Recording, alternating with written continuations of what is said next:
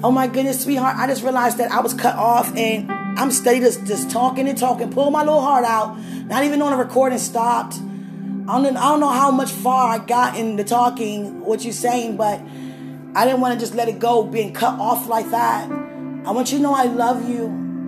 I love you so much. You know, and when I see you again, I want you to be where you were last Sunday. Know, out in the open where I can wave at you. Like, help me out. Help me get past that point. You know, it takes you to help me. You understand? So I just want to say hi to you. I just want to say hello. I don't mean walk up to you. I want to wave at you. I would feel so much. You don't know how far that took. That would take me just to, to say hello to you.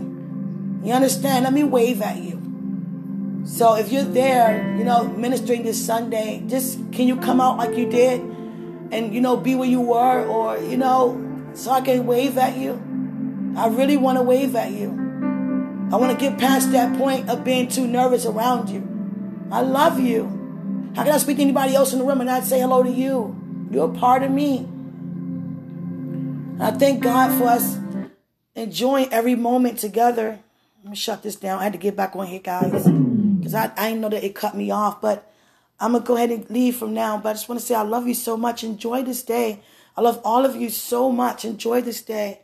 And remember, greater is He who's in us, guys, who's in us, than He who is in the world.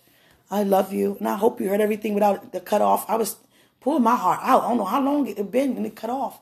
But I'll be able to show you sooner than you think how I feel. You hear me? I love you.